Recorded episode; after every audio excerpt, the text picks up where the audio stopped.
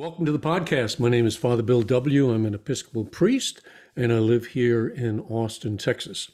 I've had the gift of recovery since December the 27th of 1972 and really grateful to a, great many people uh, who helped me all along the way. Purpose of these podcasts is to go a little bit deeper into the history, the spirituality, and the psychology of 12 uh, step uh, programs, help uh, people uh, who, especially who've been around for a while and want to want to learn some more, and uh, those who are new who want to get a head start on things. I hope it's helpful for you. We'd love to hear from you. Go to our website. We have a website called Two Way Prayer, and while you are there, you can learn about the form of prayer that they did in early AA and it came out of the Oxford group. We're going to be talking about that today and be sure to sign up for our newsletter while you're there. I mentioned uh, recently that I'm working on a new book. It's going to be on the subject of two way prayer. Hope to have it out maybe by early next spring. And uh, what we're doing now is a little short series, maybe three or four uh, episodes on uh, some of the early chapters in the book. And in the last episode, we, we looked at the history of the Oxford group, how two way prayer emerged out of it, and we looked at how important it was for members of the pioneer groups, uh, the AA groups in the early days, how what an important role two-way prayer played for them. And we kind of left off the, the podcast ask, asking two questions. So if two-way prayer was so important to the members of the group, how come it isn't referenced specifically in the big book? And then the second question, why isn't this prayer practice still an integral part of our 12 step programs today. So I hope to answer that question uh, in, this particular episode. Not, not getting back too heavy in the history, but you know, Bill and Bob were, were uh, both members of the Oxford group. And while Bob was a lot more comfortable being a member and stayed active in it uh, until 1939, Bill was not so comfortable and uh, he left kind of early. He stayed for about two years was very active in the beginning, but then he began to sour on some of the principles, and that's what we're going to get into today's. And one of the arguments that Bill got into with some of the New York members of the Oxford group, where he'd gotten sober, uh, were, was that they were accusing him of not being maximal. And what they meant by that was you weren't fully surrendered. And particularly, they were troubled by his wanting to work exclusively with alcoholics and not with uh, all of the people that they wanted to send him uh, to become members of the group. You can kind of see this tension uh, between Akron and New York. Any good study of uh, Dr. Bob and Bill in how they approach the thing, you're going to come away with that. And uh, of course, Akron was much more under the influence of Dr. Bob, and New York followed the directions of Bill. So, why did AA break away from the Oxford group and uh, how did two way prayer get lost? Well, there are a number of reasons, and we're going to get into them uh, in this episode. And one of them is uh, laid out well, actually, several of them are, in, in a book called Pass It On. It was uh, written by AA, published by AA rather, in 1984. And this book begins by noting that uh, the Oxford Group underwent some very bad publicity back in 1936, where uh, the, the, founder, Frank Buchman, was quoted in a newspaper saying this I thank heaven for a man like Adolf Hitler, who built a frontline defense against the Antichrist of communism. Think what it would mean to the world if Hitler surrendered to God. Through such a man, God could control a nation and solve every problem. Well, the tr- truth behind that was Buchman was actually trying to convert some of the leaders of the Nazi movement, and uh, he wasn't pro Nazi, uh, but the remarks certainly got him in trouble. And he had a couple of teams working in Germany. He wanted to protect them. So he, he passed it on, says he, you know, it was a misunderstanding but it certainly did uh, bring about some very bad publicity uh, for the uh, the Oxford group. Another thing the book mentions, and this is important, is that around this time, I'll quote from the book. It says, increasingly, it worked with national and world assemblies. A number of the early followers withdrew from the movement, dissatisfied with the shift from individual emphasis to mass methods. When a, a spiritual group starts to get um, uh, popular, important, it tends to lose some of the early momentum, uh, emphasis uh, that it used to have, and, and, goes for numbers rather than quality. And uh, you know, when I when I, I got sober back in uh, in '72, and uh, I was warned in Detroit, you know, stay away from AA clubhouses. It's almost like they're dens of iniquity. If things get too organized, too big, it's going to lose some of that intimacy, uh, uh, small groups. Oxford groups started with small groups, and, and so did uh, so did AA originally. Uh, they're meeting in people's homes. They, they, they got to know one another really well. And I think what I'm going to do in, in this podcast, I want to reference, I'm not, I don't want to get too lost in the AA history. I, I want to comment on uh, two way prayer because that, that's what I'm really interested in. And I think there's something that we can learn from that. That two way prayer groups, ideally, I would say, should stay relatively small. You know, 10, 15 people would be about the max, that you'd meet weekly, really get to share deeply with one another and appreciate and, and support one another in, in the listening to God business. If you're interested in starting a group, send me a letter. I, I have kind of a form letter uh, that I'll send back to you and uh, have some guidance on, on you know some different ways to start a group. So anyway, Bill wrote an important letter back in 1940, and this was to a member uh, in Richmond, Virginia, and he explained specifically why it was that he left the group and uh, I, th- I, think it'd be interesting. We'll try to relate it to two way prayer. In some ways, it, it goes beyond that. So, Bill writes this I'm always glad to say privately that some of the Oxford Group presentation and emphasis upon the Christian message saved my life. Yet it is equally true that other attitudes of the Oxford Group nearly got me drunk again. And we long since discovered that if we were to approach alcoholics su- successfully, these attitudes would have to be abandoned. Recovery being a life or death matter for most alcoholics, it became a question of adopting that which would work and rejecting that which would not. And then he goes on to list eight specific reasons for, for leaving the, uh, the Oxford group. I think they're pretty interesting. He says that number one, the principle of aggressive evangelism, so prominent as an Oxford group attitude, had to be dropped in order to get any results with alcoholics. Experience showed that this principle, which may have been absolutely vital to the success of the Oxford group, would seldom touch neurotics of our hue. We're very touchy people, we alcoholics and we don't like to be preached to. We don't like to be told what to do. And and he could sense that happening. Uh, it, it, happened to him, and and he was getting resentments towards members of the group because they were telling him how he should be working his program. I think this does kind of boil over into into two way prayer. You know, God, I, last thing I want is a bunch of evangelists out there, you know, trying to shove two way prayer down the throats of people who are in 12 step uh, recovery. It's not for everybody, you know? I think it is for some. It's for people who are wanting to go deeper. I think it's also, and I've found this to be true, for people who feel like they've tried AA or, or tried OA or CA or NA or whatever, whatever it might be. And they feel that it's just emphasis on meetings, meetings, meetings. And this is a different emphasis. It, it, it, strongly, we encourage meetings. I go to meetings. I think they're really helpful. But they weren't what was vital in the beginning. What was vital was learning a practice of prayer and meditation. And so, if you can get people, uh, and I've seen this happen a number of times, people who were kind of burned out on the old way started getting into this, and some new life uh, really came into their recovery.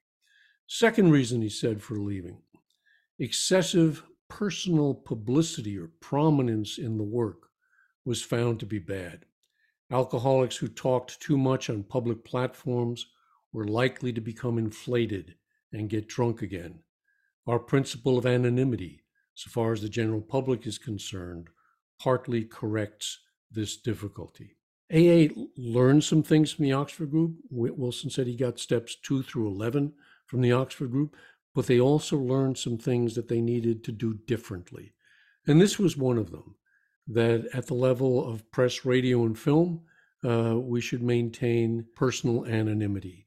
And, and primarily, they did it in, in part because uh, people were getting swelled heads. They were also afraid that people were going to know that they were alcoholics and they didn't want to uh, broadcast that uh, too widely. But in, in the Oxford group, it was a different focus. They were focused on if they got somebody important to become a member of the Oxford group. Like there, were, there was references to Harry Truman, uh, some other politicians getting involved in it.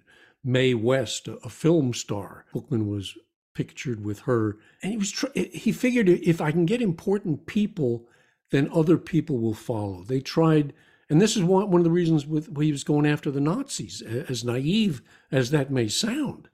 But his his view was if you can kind of convert the leadership, then the, the other people will follow along. And uh, in AA and 12 step, we try to approach it very differently that no one is more important than the other. And we're not out to become stars and uh, all that kind of thing. And, and I think Wilson was really right on with the focus on inflation, how the ego can become inflated, think itself really important. I don't need people. I don't need God. I don't need the group. Off we go. And we've seen lots and lots of people fall flat on their face. Uh, the third one he mentions is the four absolutes. This one's really important. And he said the principles of honesty, purity, unselfishness, and love are as much a goal for AA members and are as much practiced by them as by any other group of people. Yet we found that when the word absolute was put in front of these attributes, they either turned people away by the hundreds or gave a temporary spiritual inflation resulting in collapse. So I, you know, uh, I've been uh, talking about this two-way prayer stuff for 30 years, and I've been talking about the four absolutes, and and I really hope people can get a different view of them because if it's presented wrongly, and oftentimes it is, uh, people think that we're sh- we're gonna we're gonna try to be absolutely honest, pure, and selfish loving, and we're gonna castigate ourselves, you know, uh, knock ourselves down if we don't. Well, that's that's not it the four absolutes were really important. Uh, they came from, uh, again, uh, as I said in the last episode, Frank Buchman borrowed things from different people of his day. And one of the things in putting together his program, and one of the things he borrowed were these four absolutes. And they came from Robert Speer, who's a Presbyterian, and he wrote a book called The Principles of Jesus. And he laid these four principles out, saying, Jesus was absolutely honest, pure, unselfish, loving. And that is the direction that we should shoot for. They are goals towards which we're striving. The, the, the best way I've learned to present these to people is like it's it's shooting for due north, you know, and you're not going to find due north. If you're a, a pilot, you set your little instrument on due north and then you drift. We're all going to drift. If we set it on kind of north, sort of north, half assed north, you know, we're likely to crash. So uh, that's the purpose of, of the absolutes. Aim for perfection, but learn to settle for progress. Maybe a subtle distinction, but I think it's extremely important. Wilson said he put those principles into steps six and seven. And if you do a careful reading of the 12 and 12, you're going to come away with that uh, that interpretation that I just laid out here. That that that I'm heading for perfection, but I ain't going to get there, and I know I'm not going to get there, uh, and so I'm learning to settle for progress. Uh, the absolutes are still used and prominent in Akron, Ohio, again, where Dr. Bob was, and he was more friendly towards them than, than Bill Wilson was. Checking guidance is another. This is number four. Go back to quoting from Bill. He says, It was discovered that all forms of coercion, both direct and indirect, had to be dropped. We found that checking in the hands of amateurs too often resulted in criticism, and that resulted in resentment, which is probably the most serious problem the average alcoholic is troubled with. So, checking guidance. And I misunderstood this one for a long time. I know that they were supposed to check their guidance, the, the, the thoughts that came to them during their, their two way prayer writings. Did they meet the standards of the absolutes and some other things? But they were also to uh, be checking them with other people. And and some of the leaders were were saying, well, that's not from God. Or they're doing their quiet time writing, their two-way prayer writing, and they're saying, Hey Charlie, God told me in my guidance this morning that you ought to be doing this. Well, can you imagine how how out of hand that can get? I mean, we have hard enough time uh, leading our own lives, and uh, if I'm going to lead in the lives of other people, I'm going to step on some toes. And this is an example of where the leaders of some of the Oxford group meetings in New York would tell Bill is, look, Bill, we're getting in our guidance that you should not be just working exclusively with alcoholics. You should be working with everybody that we send you. And this this this was really rubbing against him. So be, we got to be really careful about that. Receiving guidance for others uh, is is very dangerous thing. Don't go there. Don't go there. Get your own guidance, and and you can have somebody check on that for you if you really trust their judgment. If they're also doing the two way prayer, and you're you're kind of really concerned about what it is you might be hearing, and it, it kind of falls into this next one, and this is relating to guidance. Wilson writes While most of us believe profoundly in the principle of guidance, it was soon apparent that to receive it accurately, considerable spiritual preparation was necessary. So let's be careful uh, with this one. You know, I start practicing two way prayer and everything is immediately coming from God. Well, look out. Look out, considerable spiritual preparation was necessary to start getting it right. I went to see a guy by the name of James Houck. I've mentioned this before, but he got sober the day after Bill Wilson got sober back in uh, in the winter, I guess it was, of 1934, and stayed sober in the Oxford group. I went to see him about two way prayer and uh, how they did it in the group. And he said something I will never forget. He said, It's all about the four absolutes. Two way prayer is all about learning to become more honest, more unselfish, more pure, more loving. And that's a lifetime job. But if you approach your two way prayer that way, then you can really kind of begin to see that this is a lifelong practice. It's not like getting a fortune cookie at a Chinese restaurant. Oh, this is what God said. This is what I'm going to do. You know, that can get you into a lot of trouble. But it's refining your honesty, becoming more honest, becoming more pure in your emotional life, in your physical life. I was drinking 26 cups of coffee when I sobered up, you know, it's like, uh, they might have had to talk to me about purity there. You know, it's a little excessive in, in, in some areas. Gambling, sex, it gets people in trouble. So we're watching these other areas of our lives. And that's what we talk about, isn't it? In step six and seven. Pay attention to those things. Yeah, I surrendered the addiction, but you know, addictions pop up uh, in all sorts of other forms. And I need to be very watchful of those things. Uh, number six he is love and tolerance.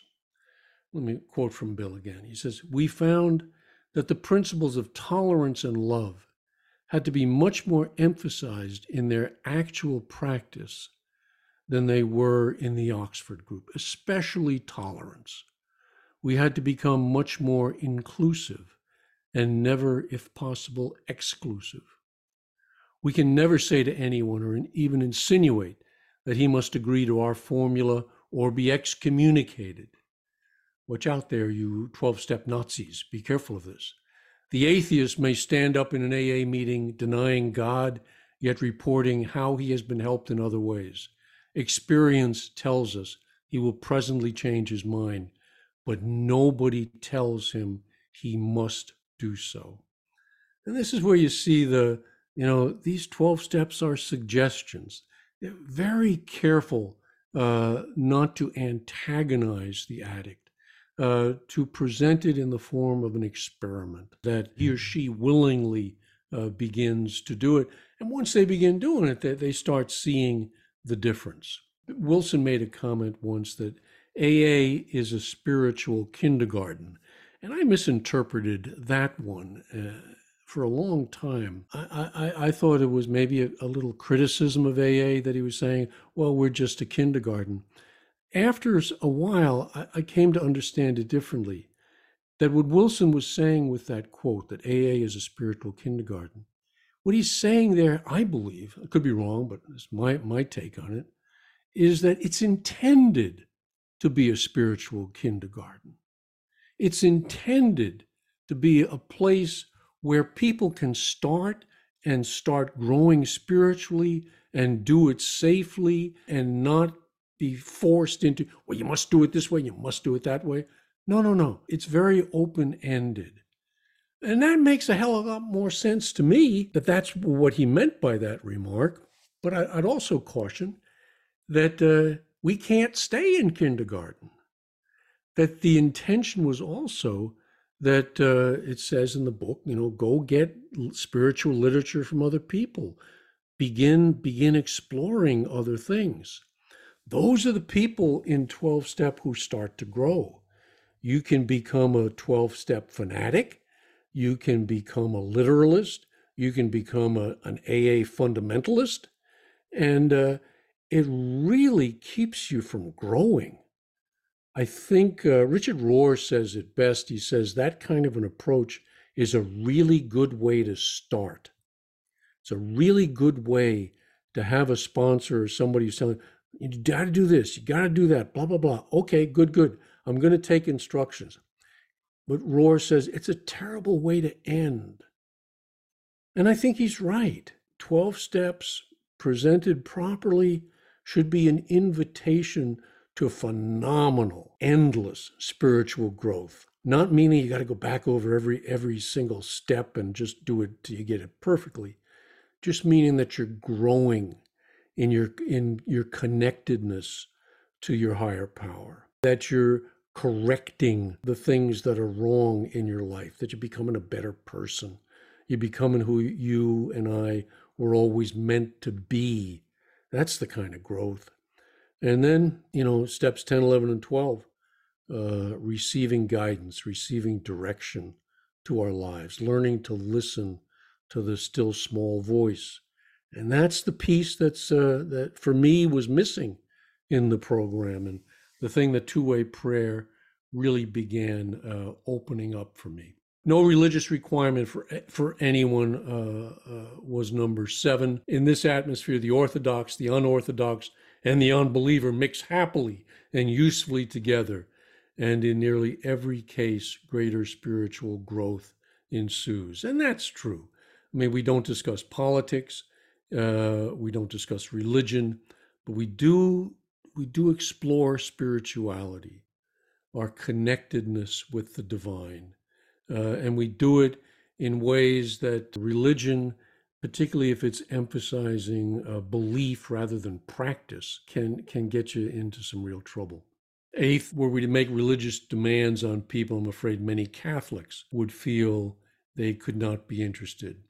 And that was an important piece uh, in, in terms of why the Oxford group was uh, abandoned by the people, particularly in, in Akron and Cleveland and New York, uh, but in Cleveland, particularly, there were a lot of Catholics who were starting to come into the program, and and the Oxford group was looked upon as a Protestant organization.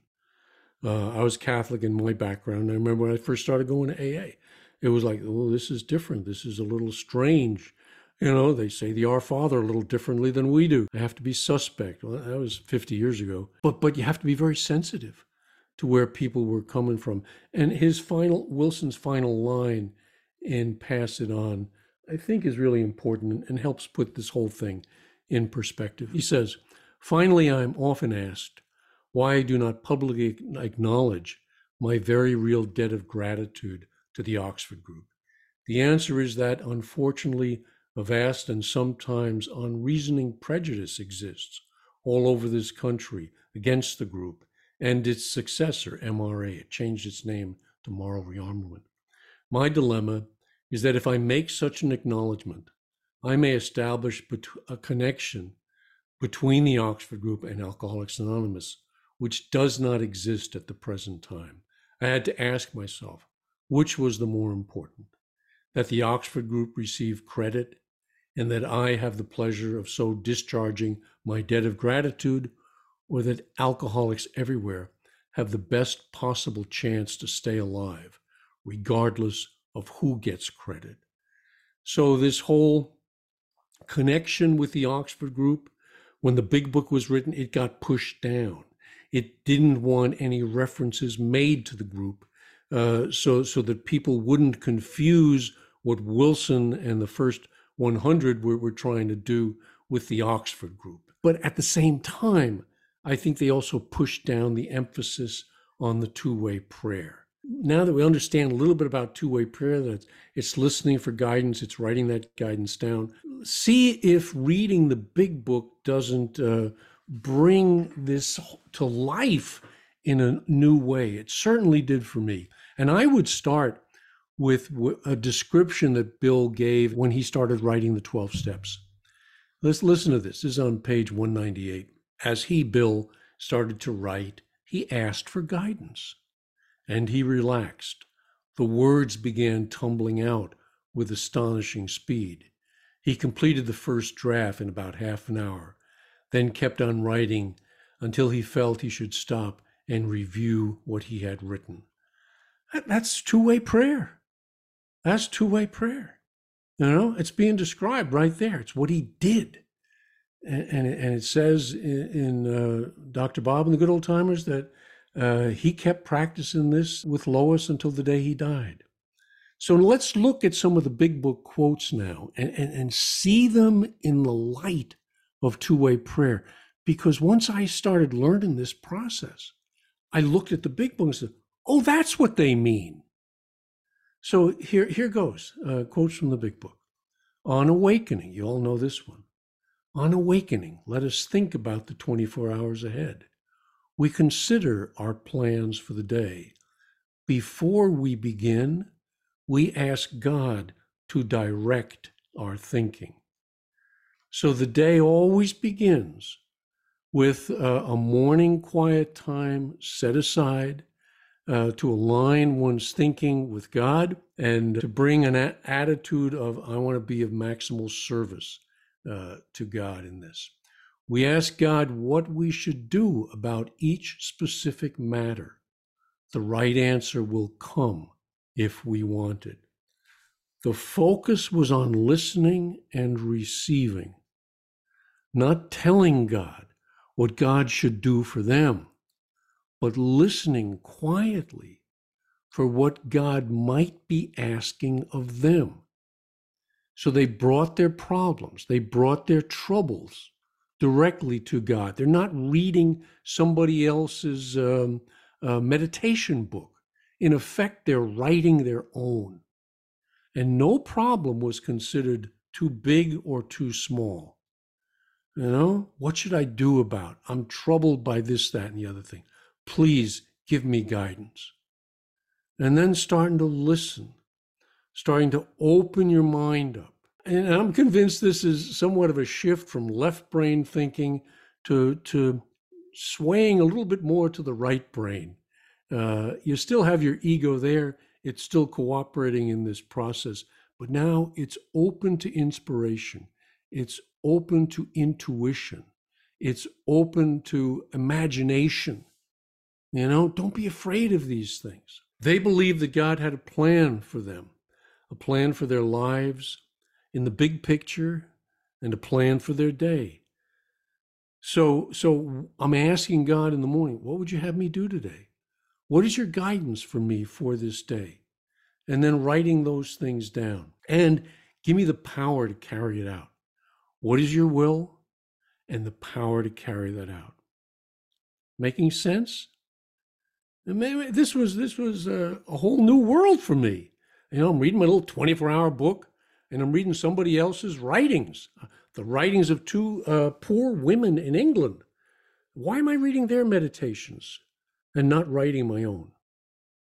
Book goes on. Here we ask God for inspiration, an intuitive thought or a decision. We don't struggle. We're often surprised how the right answers come after we have tried this for a while. So they watched, they listened, and they recorded their thoughts in a notebook. They wrote them down as they flowed, writing what came, not editing them in advance. Just let it flow, let it come out. All right? Then they would check them by the four absolutes. Uh, you know, if it was go rob a bank, well, you might want to you might want to cross that one out. it ain't going past the honesty test. All right, all right. But if it's to call Fred or or Maria or check on somebody, you know, Anne, Dr. Bob's wife, used to check on the people she was helping almost every day. She'd call them and she'd ask them, Did you hear something today? Did you get some guidance today? What was it? I'd love to hear it. I love to hear people's guidance. I love to hear their two way prayers. Why? Because I'm hearing love poured out. You know?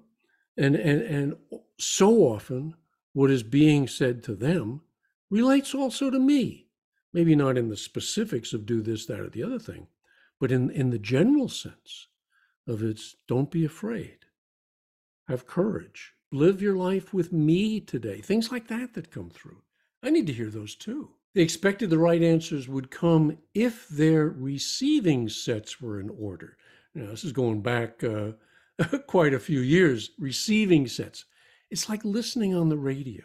Well, I, I guess it's like uh, um, um, if, if you're listening to um, uh, the internet, uh, sometimes it, get, it gets fuzzy. Uh, um, I get like spectrum. What do they call it? You know, uh, where where the movie's coming down, and then that little blue circle starts going around because the receiving set isn't in order.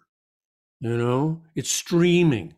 Well, watch your stream. Is is the stream flowing, or is it not flowing? And if it's not flowing, oftentimes it's myself that is putting some blockages in there. What is that? What's going on there? You know? And, and, and oftentimes the voice may tell you, you know, Bill, you're trying, you're trying too hard to do this on your own power. Relax, listen. They relaxed, they let go, they listened. And this is an expression I love the be, for the beyond that is within to speak. I, I, I, don't. I'm not a believer that God's sitting up in a cloud whispering these words into my mind.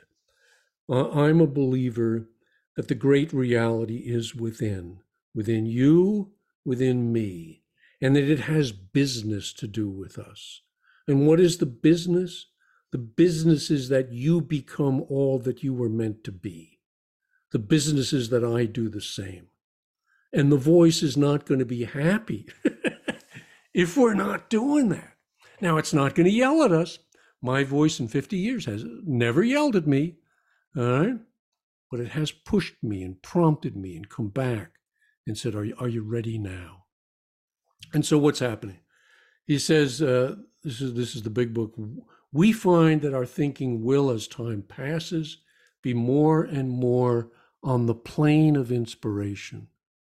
We come to rely upon it. We come to trust in it. Soon it becomes, the book says, a working part of the mind. That's what we're talking about here. That the little ego needs to get right sized. And I am going to do a whole chapter on this ego thing and how that works. Uh, that the ego needs to become right sized. To do what? To listen. To listen to the inspiration, the intuition um, that that that will come bubbling up if if I will only be open to it. Goes on to say, as we go through the day, we pause when agitated or doubtful, uh, and ask for the right thought or action. So it's primarily a morning activity, but the Oxford group people used to carry a little notebook around with them, one of those little tiny notebooks. I guess you could do it on your phone, you know. And they would they would get into listening mode, and I, I'm presented with a problem. Lord, what should I do today? Get the guidance. It passes the test, honest, pure, unselfish, loving, you know, and it's not moved to Chicago because I, you want to check that one out. Go ahead and do it. Do I do this? Do I do that? And then don't look back. Don't look back. You know, you did the best you could. You know, how many of us guilt ourselves constantly? Well, if you're starting to live this way, then you're starting to take the guidance, learn from it. I did the best I could. Bob said something very interesting. He said guidance doesn't have anything to do with is it right or is it wrong. You don't need guidance then, you need a conscience. Guidance has to do with I'm looking at two things and one is right and the other is right and I'm not sure which one I should do. That's when guidance is needed. And if you do the best you can, you know, you do it and don't look back. Don't guilt yourself, you know? Again, if it's if it's a hugely important one, then you're going to be checking with other people. If it's a very important one, I, I will bring it to prayer six, eight, ten times and see what's coming up. Is it always the same decision? Moving from a job to uh, another job, or even moving from a relationship to another relationship, or no relationship. You're going to take that to prayer repeatedly. I'm going to talk about that with other people. Here's what I'm hearing, Joe. What do you think? You know, Sound, sounds like ego slipped in there again, Bill. Look out. Doesn't mean I, I have to go by what Joe says, but I need to pay attention to Joe. All right. Hope that makes some sense.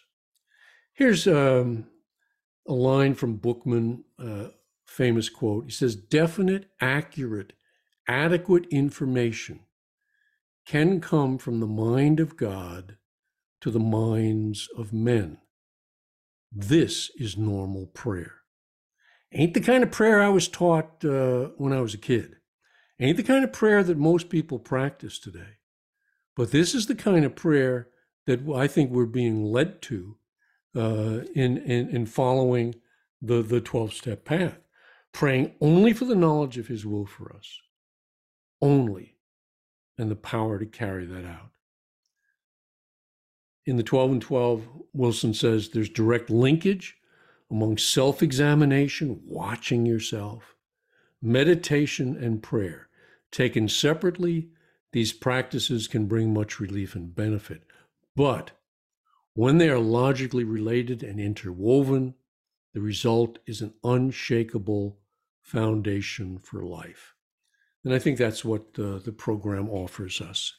It's not just let's go through the steps, uh, you know, for 50, 60 years and then start all over again and back. No, it's a way of living, living in an excited way, you know, that there's energy flowing into your prayer life, that there's love and and and Uh, and peace and goodness emanating from the work that you're doing in the world.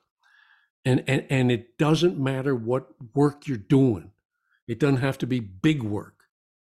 You know, it just has to be meaningful work. It has to be purposeful work. And when I'm out there helping alcoholics, addicts, food addicts, whatever it might be, I don't know anything that's more purposeful and meaningful than that. But then teach them how to do it themselves. Teach them not to keep relying on you, but that they have this very same source of wisdom within themselves. And they need to get in touch with it, they need to grow it, and they need to uh, live it and teach it. Okay, enough preaching. Sorry for that, guys. In the next episode, then, we're, we're going to explore uh, what I'm kind of dealing with in chapter four in the book, uh, which breaks down some of the specific pointers uh, for making two way prayer more effective as a tool in your life and recovery. So um, I've done that on some of the workshops, but uh, in the book, I have an opportunity to go deeper and uh, make some points that uh, I just wasn't able to make uh, in the workshop. So we're we're going to start reviewing some of those, and hopefully it will be of interest and and some help to people. So again, hope this stuff was interesting. It just really changed my life, and I'm just seeing it change the lives of so many people. So go to the website. You can learn uh, how to do two-way prayer. There's a video there, and then pretty soon we'll have the book, and uh, there's a bunch of handouts. So you don't need to wait. don't wait for the book. Get started with the damn thing. Uh, get going. Uh, God has something to say to you. So again, hope was helpful. God bless. Thanks for listening. Keep coming back.